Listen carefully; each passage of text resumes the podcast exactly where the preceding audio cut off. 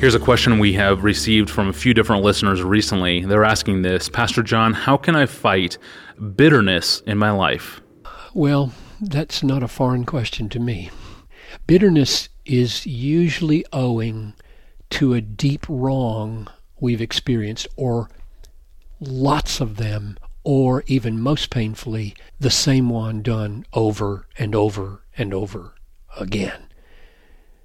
And it's intensified usually by the fact that nobody really knows the depths of this besides you.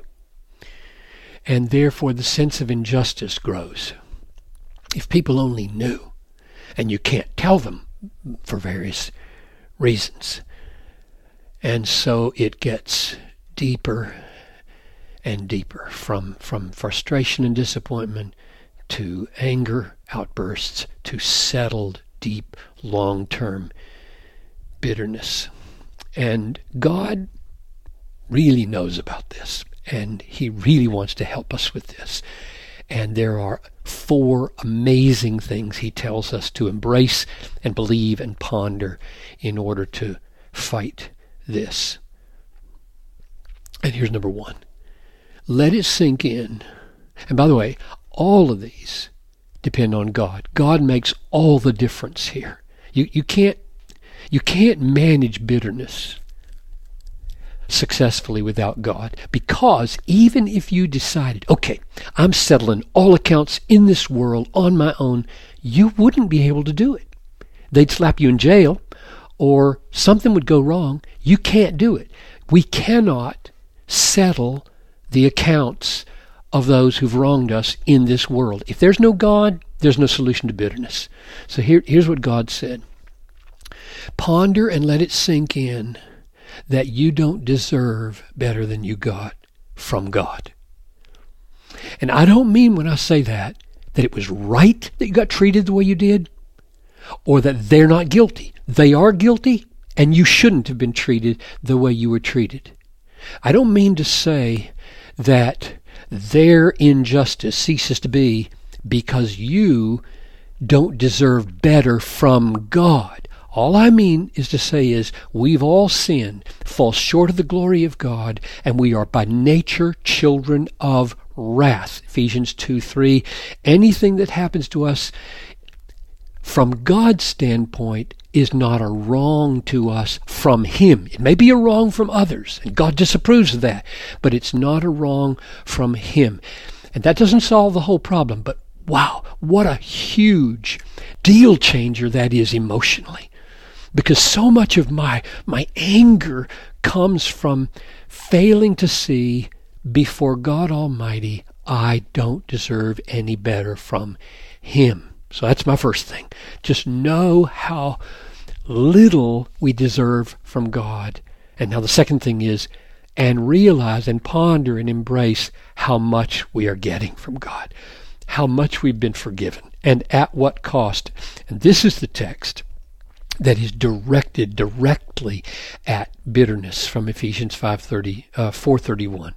Let all bitterness, and there's the word, let all bitterness be put away from you and be tender hearted and forgiving one another and kind because God in Christ forgave you.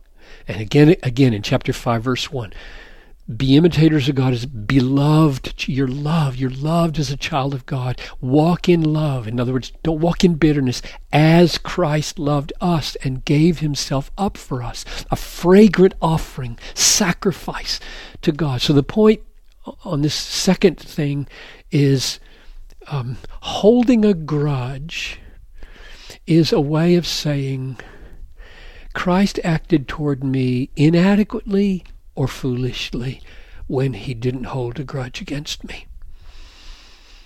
I have overwhelming guilt and I have overwhelming forgiveness. How can I not extend it to others? So that's the second thing. And here's the third thing um, we need to embrace and believe and savor that in all the pain that's been done to us, God is working for us and not against us. 2 Corinthians 4, verse 17. This light momentary affliction, and fill that fill in the blank. How much has she hurt you? How much has he hurt you? How many wrongs have been done to you? This light momentary affliction is preparing for us an eternal weight of glory beyond all comparison. That is simply amazing. The question is can, can we believe it that sins against us, hurt done against us, injustices, slanders done against us, are not just something that we should forgive, but something that are actually something that is actually producing a weight of glory greater than if they didn't happen to us. And therefore, there's positive reason for why these things should not undo us and make us bitter. God is using them. And here's the last one. It's, it's surprising in one sense because people think, whoa, maybe you shouldn't think like this. The fourth thing that God wants us to embrace and, and believe and savor is that nobody gets away with anything. Nobody who's done you wrong will get away with it. You may think, and the world may think, they do because they're not in jail or because they haven't been, they didn't lose their job or they didn't have the accident or. And God says, you need to relax here and let me be the one who takes vengeance. This is Romans 9, I mean Romans 12, 19. Beloved, never avenge yourselves, but leave it to the wrath of God. For it is written, Vengeance is mine, I will repay.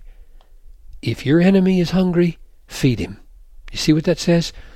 If you have an enemy and he deserves to be punished and nobody's punishing him, nobody sees what he's done, or nobody agrees with you that he's done wrong, God says he won't get away with it. He won't. So you can relax. Because one of the reasons we feel bitter, I think, is this universe is not right. It's letting people get away with murder and nothing is happening. And we scream, bloody justice has to be done here. And that text is to take away that anger and say, look, you're right. Justice hasn't been done yet. And so here's the here's the concluding surprising point. We don't need to seethe with vengeance because either the wrong done to us is going to be punished on the cross if those people repent or it's going to be punished in hell more fully, more perfectly than anything we could do. And in either case, we can lay it down and become Christ to those people, hold out forgiveness as long as they live. And if they won't take it, God's going to deal with them. Thank you, Pastor John, and thank you for listening to this podcast. Email your questions to us at askpastorjohn at desiringgod.org. And you can visit us online at desiringgod.org to find thousands of books, articles, sermons, and other resources from John Piper, all completely for free. I'm your host, Tony Reinke. Thanks for listening.